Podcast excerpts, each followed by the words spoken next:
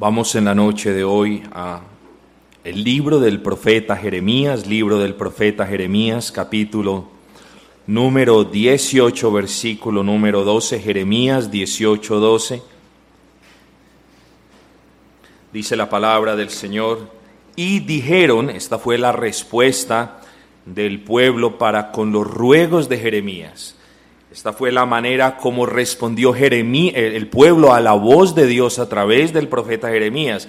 Esta fue la altivez, esta fue la arrogancia, esta fue el carácter orgulloso de esta respuesta, este fue eh, la grosería de la respuesta. Y dijeron, es en vano, porque hemos decidido, esa adición mía, porque hemos decidido que ahora nosotros iremos a nuestros ídolos, nuestros ídolos, no a los ídolos, iremos a nuestros ídolos y haremos conforme el pensamiento de nuestro malvado corazón. Son palabras terribles.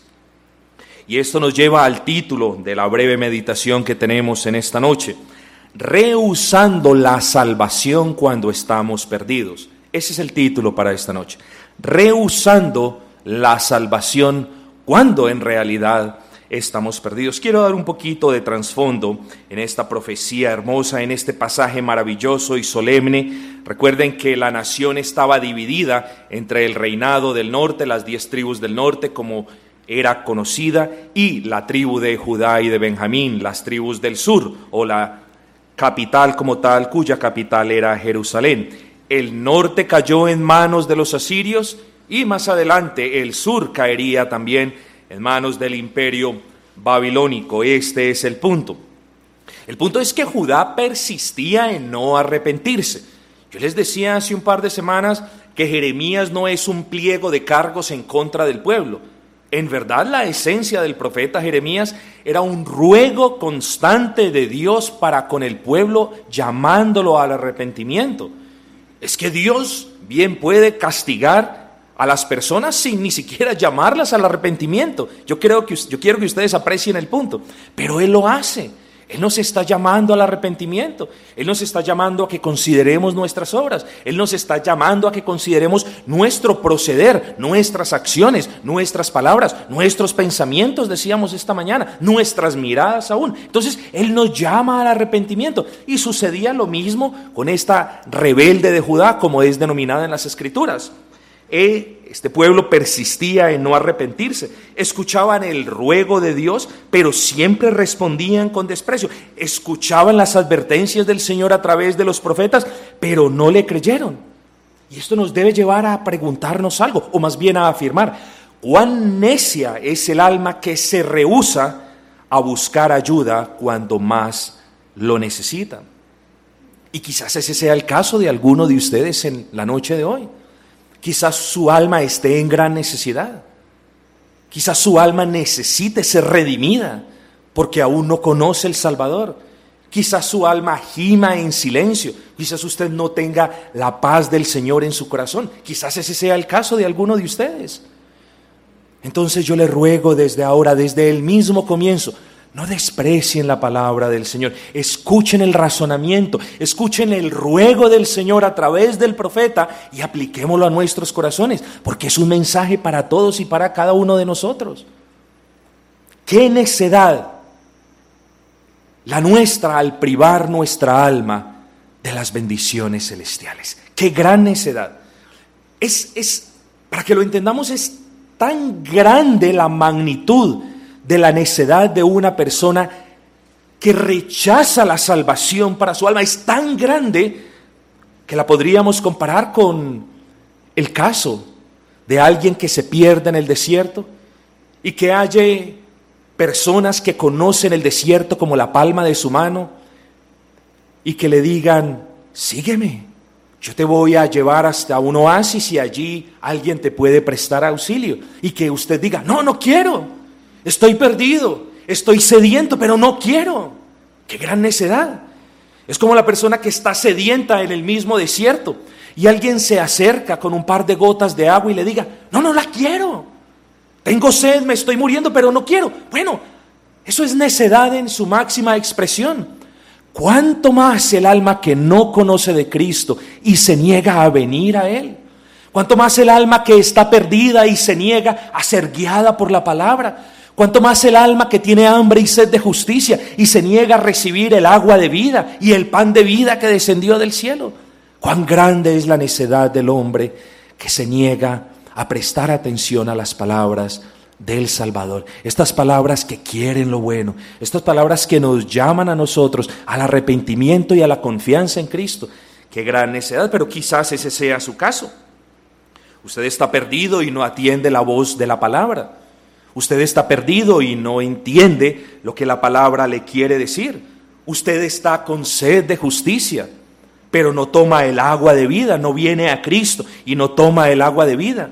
Usted está herido quizás por el pecado, alguno de ustedes ha practicado tanto el pecado, bien lo decíamos esta mañana, o de manera pública o de manera privada, o de manera pública o de manera solapada. Quizás alguno de ustedes ha practicado tanto el pecado que está herido por el pecado, está moribundo por el pecado y no quiere venir al médico de su alma. ¿Qué tan necio es usted? Si a usted le duele la cabeza y usted inmediatamente va donde el médico. Si a usted le duele un miembro de su cuerpo y usted, su paciencia es probada con el teléfono tratando de conseguir una cita para ver para cuándo se la dan. Usted insiste, insiste, insiste, pero su alma clama y gime por Cristo y usted la priva de los beneficios de la palabra, de las promesas de la palabra. ¿Cuán necio puede ser el hombre, amigo? La siguiente ilustración que nos trae el profeta Jeremías es realmente maravillosa. Palabra de Jehová que vino a Jeremías diciendo, levántate y vete a casa del alfarero. Sabemos todos que es un alfarero, es una persona que trabaja con el barro, con la arcilla, la moldea, le da una forma y luego la cuece para que esa forma quede fija y para el poder venderla. La vasija entonces con forma fija sirve para algo, para un propósito. Un alfarero no simplemente crea algo para que no sirva para nada, no. El objetivo es crear algo para que sirva. Ese es el alfarero. Levántate y ve a la casa del alfarero y allí te haré oír mis palabras. Ese es el caso tuyo en el día de hoy. Hoy Dios no está hablando por medio de un trueno, hoy Dios no está hablando por medio de una persona en particular. Yo no me estoy imaginando que estoy escuchando una voz de Dios y les estoy diciendo, hoy Dios te habla a través de la palabra. ¿Cuál es el mensaje que tendrá el Señor para ti en esta noche? Esa es la pregunta que te debes hacer. ¿Qué es lo que el Señor me va a decir? Bueno, estamos todos, digámoslo así, en la casa del alfarero. Dios es el alfarero, sin lugar a dudas. El alfarero es representado, o más bien Dios es representado en esta ilustración por medio del alfarero. Estamos en la casa del alfarero y aquí en la casa del alfarero entonces se oye la voz del alfarero. Mi voz es imperfecta, mi voz es débil, mi voz es destemplada, lo que ustedes quieran llamar, pero estamos oyendo la voz del Señor en la palabra, a través de la palabra y nos está repercutiendo el corazón. Y aquí nos está hablando el Señor y aquí te está hablando el Señor. Entonces, fíjate lo que el Señor nos va a hablar en la noche de hoy. Y la vasija de barro que él, que el alfarero hacía, se echó a perder en su mano y volvió y la hizo otra vasija según le pareció mejor hacerla. Ese es Dios, Dios es el alfarero. ¿Has pensado que Dios como alfarero tiene el poder para darle una forma diferente a tu vida? ¿Cuántos de ustedes quieren ser diferentes? ¿Cuántos de ustedes quieren cambiar aspectos que ustedes saben que son pecaminosos en gran manera? ¿Cuántos de ustedes no andan bien con el Señor y quieren de verdad un cambio? El problema, mis queridos amigos y hermanos, es que buscamos cambio en la meditación, buscamos cambio nosotros mismos. Bueno, recordémonos siempre de esta ilustración. Nosotros somos la arcilla en manos de un Dios justo y el único que puede cambiar nuestras vidas es Dios. No busquemos que nuestras vidas sean cambiadas ni por otras personas, ni por métodos del mundo, ni aún por nosotros mismos. Es Dios quien nos cambia. Entonces, si hay algo que tú debes cambiar en tu vida, ven al Señor y confía en Él, porque eres arcilla, eres mero trozo de arcilla, eres un, eres nada delante del Señor. ¿Quién eres tú para decirle al Señor qué hacer contigo? Ruégale entonces que te dé una nueva forma. Si no conoces del Señor, pídele que te haga una nueva vasija. Si hasta hoy has sido vasija para deshonra, si hasta hoy no has servido propósito alguno, si hasta hoy no encuentras la razón de ser de tu vida, ruégale al Señor el día de hoy que te cambie. Ruégale al Señor el día de hoy que te moldee, porque Él solamente tiene el poder para cambiar tu vida. ¿Por qué para cambiar? Bueno, el pecado lo ha desfigurado. Usted quizás practica el pecado, quizás ama el pecado. Bueno, entre más usted ha practicado el pecado, más ha amado el pecado, más se ha desfigurado, más la imagen de Dios se ha deteriorado. ¿Cuánto no necesitas que Dios te cambie? ¿Cuánto no necesitas que Dios haga de ti una nueva criatura? ¿Cuánto no necesitas que la mano de Dios quebrante quien eres y vuelva y haga una nueva creación para la gloria de su nombre. Ten cuidado entonces, porque si el pecado te ha desfigurado, si llevas años practicando el pecado y no hay un cambio en tu vida, entonces necesitas estar en la mano del alfarero. ¿Quién es que va a cambiar tu vida? ¿Quién es que te va a hacer una criatura nueva? Es en las manos de Dios, no es en ideas humanas, no es en fuerza de voluntad propia, es en las manos de Dios. Qué gran bendición estar en las manos de una persona de un Dios que sabe qué hacer con nosotros. Dios tiene el poder para moldearlo a su imagen. Fuimos creados a imagen y semejanza de Dios, pero el pecado nos ha desfigurado. El pecado nos ha convertido en, personas que somos casi como animales. Y yo no quiero politizar ni hablar de esas cuestiones, pero fíjense la, el carácter horripilante, el carácter escandaloso, mórbido de lo que sucedió en París cantidad de muertos. Bueno, es como si estos asesinos fuesen animales. Son seres humanos. Dios les dio poder para razonar, para pensar, Dios les dio sentimientos, pero ellos renunciaron a todo eso, amaron el pecado, se fueron tras el pecado, su odio fue alimentado y ahora se comportan como animales. Pero así es todo el que se deleita en el pecado. No solamente los musulmanes eh, no solamente los de ISIS, no solamente los que aborrecen al Señor, sino quizá también usted. Porque el pecado no solamente degenera a una persona a la otra, el pecado ha caído a toda la humanidad, ha degenerado a toda la humanidad, pero solamente el Señor nos puede regenerar. Amigos, tenga entonces estas cosas en cuenta. Dios tiene poder para comenzar una obra, pero también no solamente Dios es el alfarero, Fíjense ustedes, y la vasija de barro que él hacía se echó a perder en su mano y volvió y la hizo otra vasija, según le pareció mejor hacerla. Usted es mera arcilla, usted es polvo de la tierra. Quizás hay veces usted se cree mucha cosa, pero la verdad, déjeme decirla, usted es nada delante del Señor. Somos nada, somos meras criaturas, somos meros trozos de polvo y lo único que vale en nosotros es el alma. Hombre, tenemos que cuidar nuestro cuerpo, sí. No podemos vender nuestro cuerpo al pecado, sí. Pero lo, lo válido, lo que vale nosotros es nuestra alma. ¿Cómo vas a privar tú el alma de las dulzuras de la gracia del Señor? ¿O por qué vas tú a despreciar las bendiciones que el Señor promete a quienes se arrepienten y a quienes ponen su confianza en Él? ¿O quieres ser tú una vasija de deshonra en las manos de Dios? Bueno, si eso quieres ser, dile al Señor. Dile al Señor que no haga ninguna obra en ti. Dile al Señor que te deje tal cual eres. Dile al Señor que te deje deforme a causa del pecado. Dile, así le dijo Israel al Señor. Oye, es en vano. No queremos nada de ti. Queremos ir tras nuestros ídolos, queremos ir tras las perversiones de nuestro corazón. ¿Acaso eso le quiere decir al Señor en esta noche?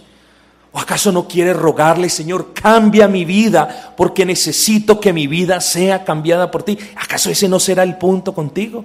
Claro que lo es. Vengamos entonces al Señor. No crea que si no se arrepiente sus manos lo guardarán. Hay muchas personas que utilizan este versículo para decir, ah, bueno, mis manos, eh, yo soy arcilla y estoy en manos del Señor. Así que como estoy en manos del Señor, oh, estoy en sus manos. Nadie me arrebatará. No, no se equivoque Porque hay unas personas que están en las manos del Señor para ser transformadas y moldeadas y edificadas y fortalecidas y convertidas a la imagen de su Hijo.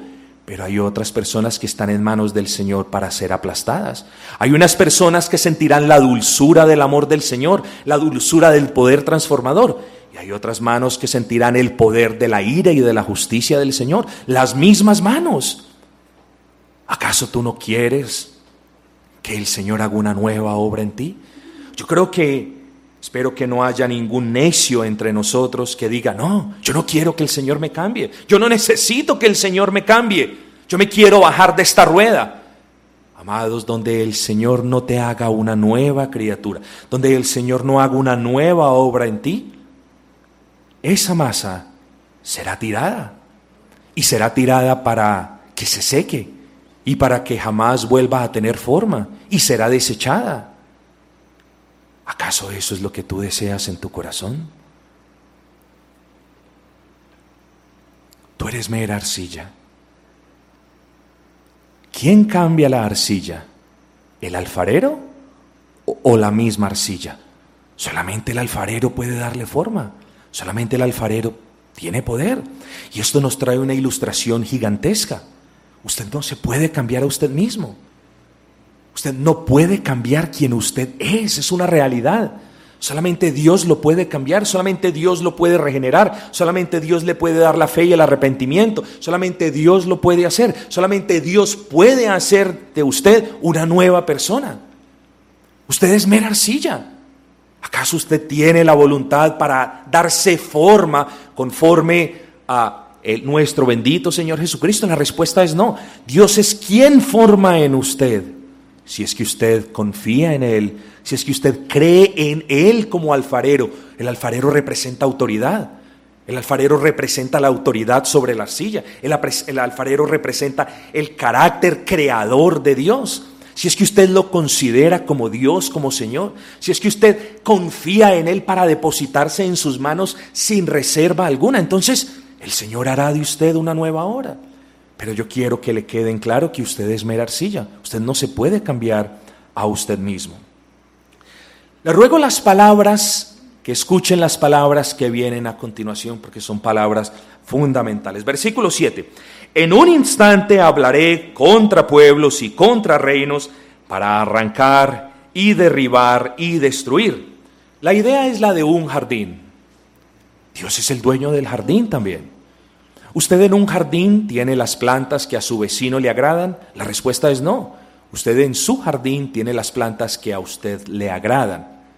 Si en su jardín crece una planta que a usted no le gusta, ¿usted qué hace? La arranca. Si en su jardín usted ha plantado una semilla y no da el fruto que usted desea, ¿usted qué hace? Lo arranca. ¿Cómo pues es diferente con Dios? Es lo mismo. Dios es el dueño del jardín. Dios es el dueño de su jardín. Dios arranca, derriba y destruye lo que no está adornando su jardín. Y las vidas que no conocen de Cristo, mis queridos amigos, son vidas que no adornan el jardín del Señor. Por lo tanto, Dios arranca, derriba y destruye. ¿Acaso el dueño del jardín no puede hacer lo que a él le plazca? ¿Acaso el alfarero no le puede dar la forma que él quiere a la arcilla? Claro que sí. Lo mismo el jardinero. El jardinero puede hacer con su jardín lo que a él bien le plazca. Si la maleza se está carcomiendo su jardín, ¿usted no la corta? Claro que la corta.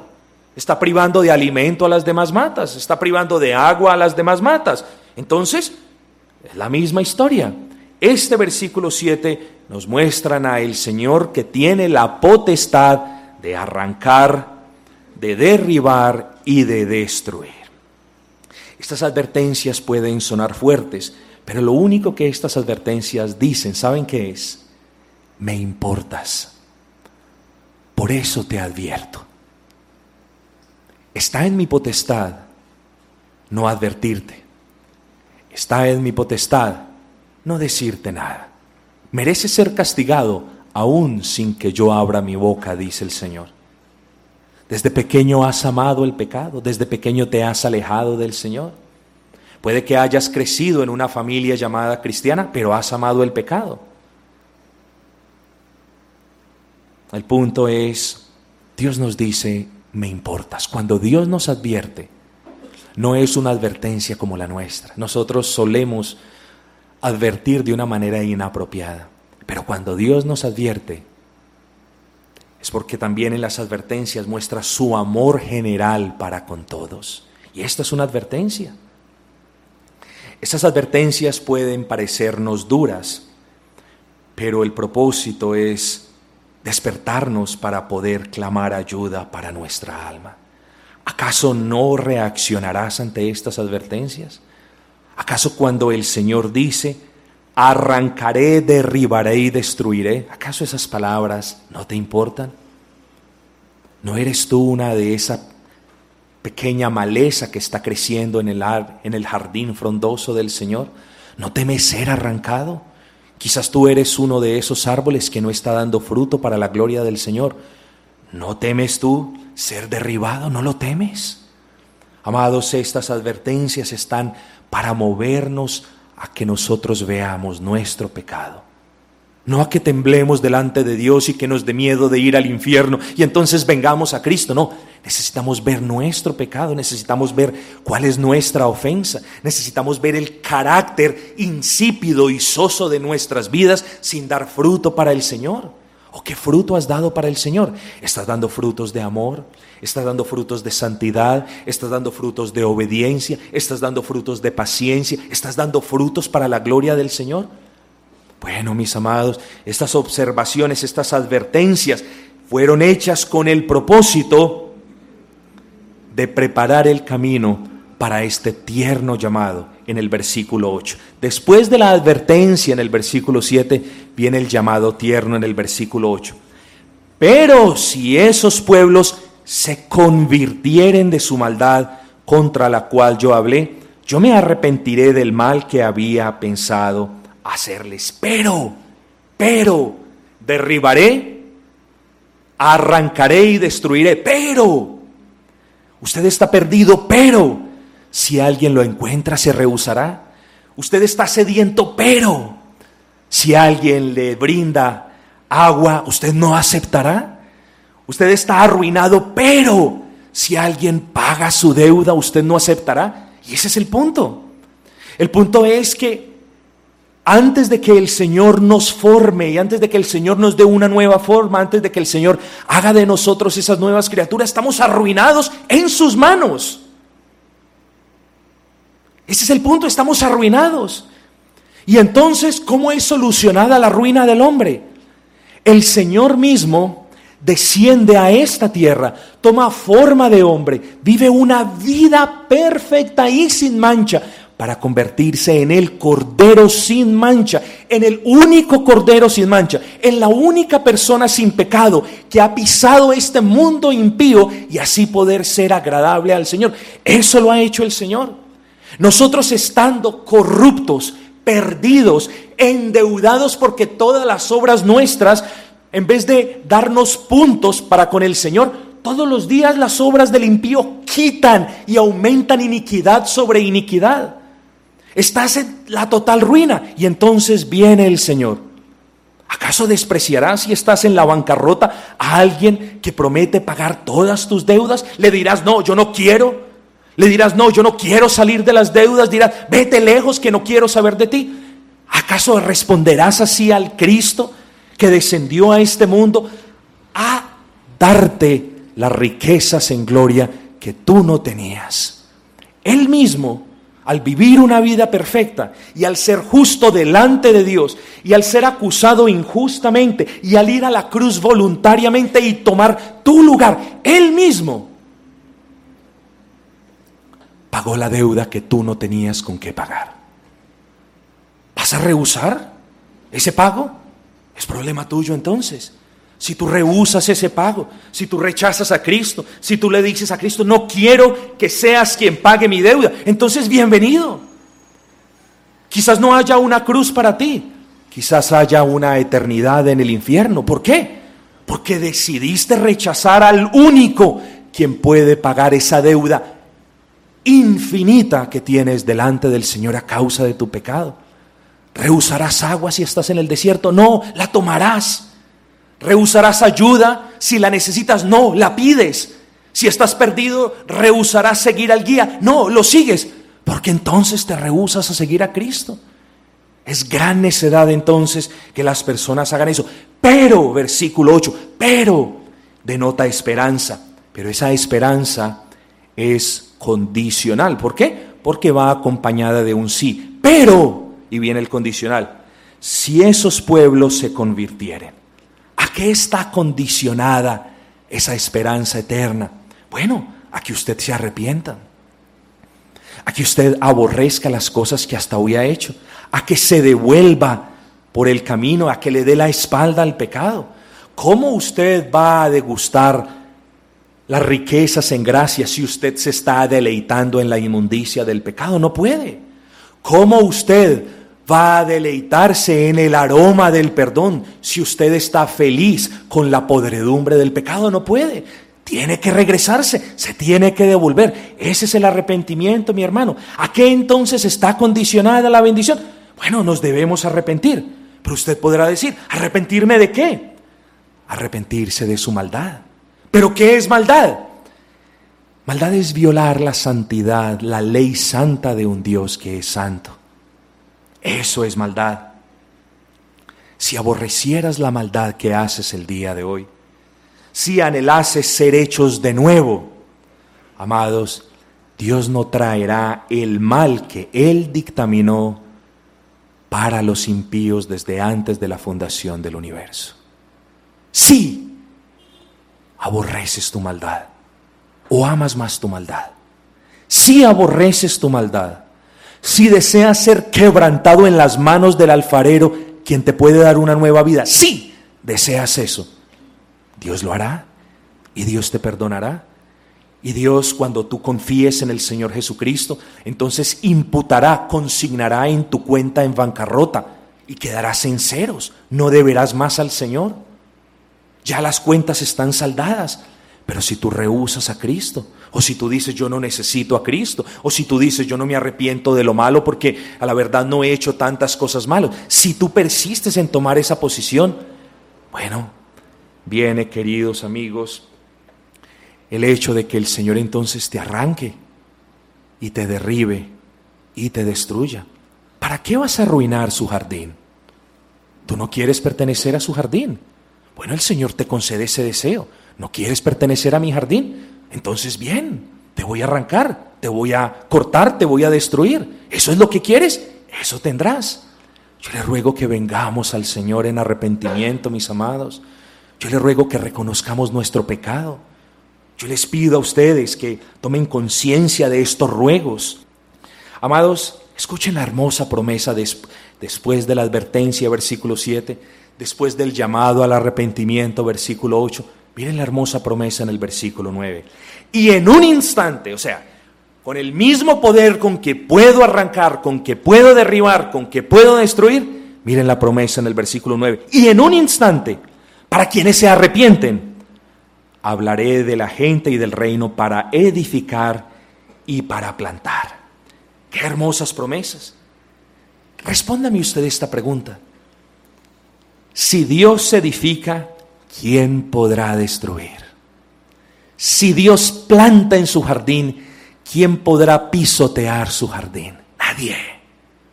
¿Por qué no vienes al Señor y confías en Él entonces?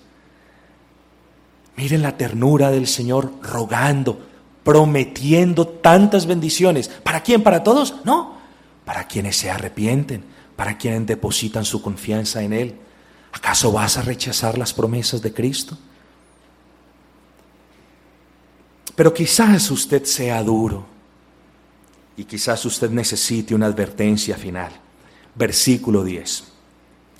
Pero si hiciere lo malo delante de mis ojos, os escuchen, después de la advertencia, después del ruego, después de la promesa, vuelve Jeremías e insiste porque sabe que el pueblo es duro y vuelve y dice, pero si ustedes descartan mi voz, si ustedes descartan, desacatan las advertencias, si ustedes no creen en las promesas, si ustedes no quieren la bendición, bueno, entonces les voy a dar Otra advertencia, versículo 10.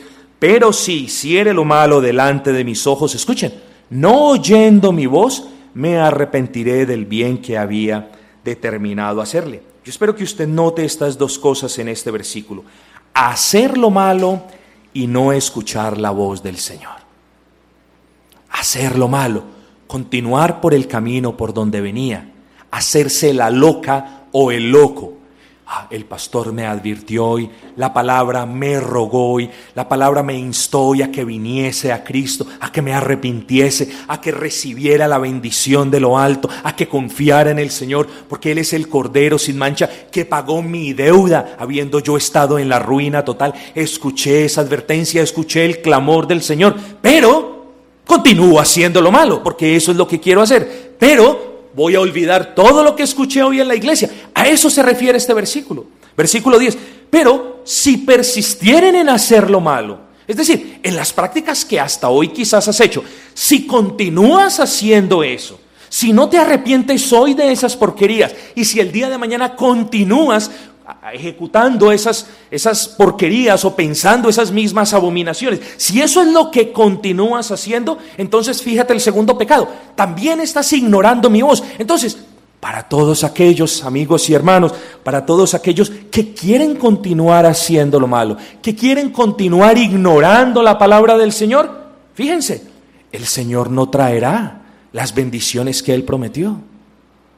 Amados, es tan difícil darnos cuenta de que al lado del Señor hay bendiciones, hay gozo eterno, hay perdón, hay paz. Es tan difícil darnos cuenta de que el Señor nos está llamando a que entremos en razón y a que vengamos al arrepentimiento. No, todos lo podemos entender. Entonces devolvámonos de los caminos y confiemos en Cristo. Nuestras vidas están arruinadas. Bueno, confiemos en quien puede restituir nuestra ruina para la gloria del Señor y hacernos nuevas criaturas.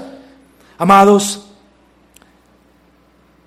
y aún, justo antes, justo antes, después de que el Señor nos traiga la advertencia en el versículo 7, después de que nos llame al arrepentimiento en el versículo 8, después de que nos prometa en el versículo 9, después de que nos vuelva a advertir en el versículo 10, miren otra vez el ruego del Señor en el versículo 11. Ahora pues habla luego a todo hombre de Judá y a los moradores de Jerusalén, diciendo, así ha dicho Jehová, he aquí como no os queréis arrepentir, esa es la explicación, yo dispongo mal contra vosotros y trazo contra vosotros designios.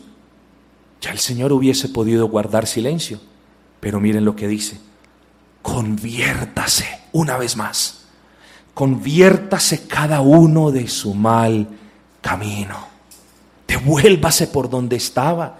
Su camino lo va a llevar a la ruina.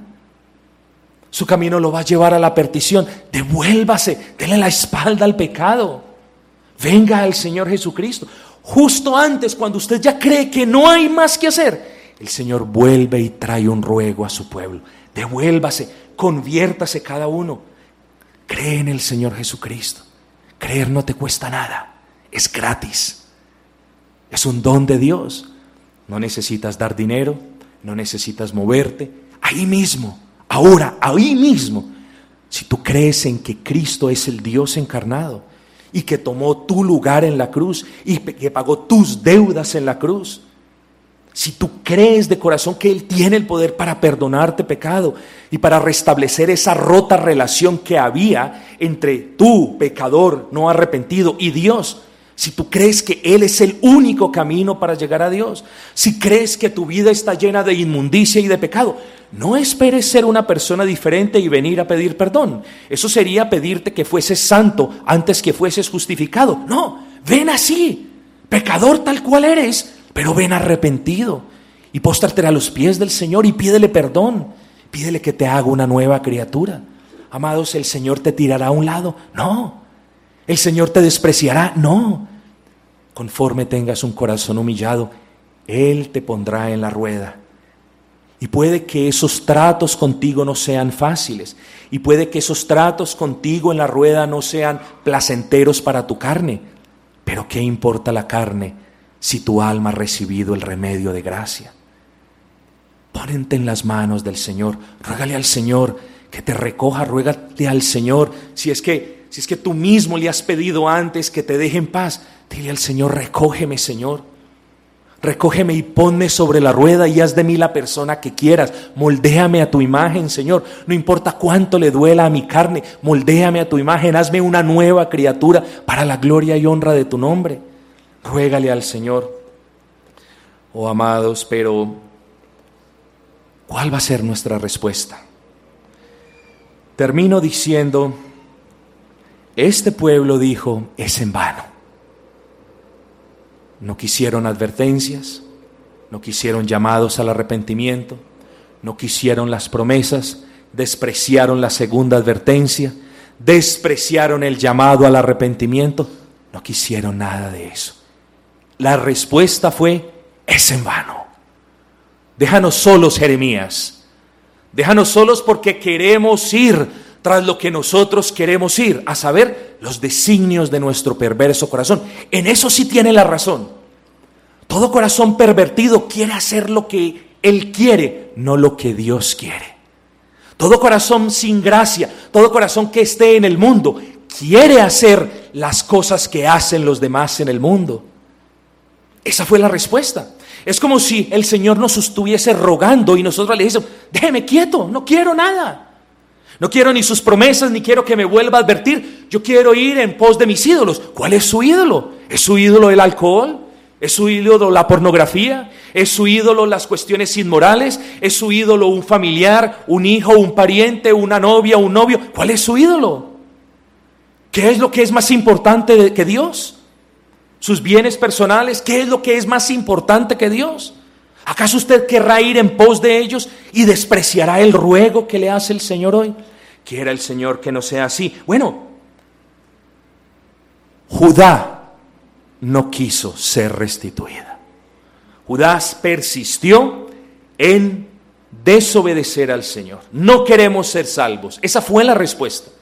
No queremos ser salvos. Queremos ir en pos de nuestros propios ídolos. No queremos escuchar advertencia. Judá rehusó la salvación del Señor. No reconoció que estaba en peligro, no pidió auxilio, no estuvo atenta a la palabra del Señor. Y finalmente, ¿qué pasó? Vino Nabucodonosor como instrumento del Señor en sus manos y trajo destrucción a Judá. ¿Cómo crees tú que te escaparás a las manos de Dios? No lo podrás hacer. ¿Rechazará usted la oferta del Evangelio en esta noche? ¿Rechazará usted el tierno ruego del Señor? ¿Rechazará usted el razonamiento, las advertencias, las consecuencias del pecado, las riquezas de la gracia en Cristo? ¿Usted lo quiere tirar todo al traste por continuar tras las concupiscencias de su malvado corazón? ¿Eso es lo que usted quiere hacer? Cierro simplemente recordándole a usted, a usted, a usted, a todos ustedes que ustedes están en las manos de Dios. Y que un día, que un día ustedes o probarán la ira y su justicia en su máxima expresión, o se gustarán para siempre con la mano paternal protectora. Un día. Hoy es un día de advertencia. Pero un día esto será una realidad. Démosle gracia al Señor y pidámosle todos y cada uno de nosotros que nos mueva a un sincero arrepentimiento en Él. Amén.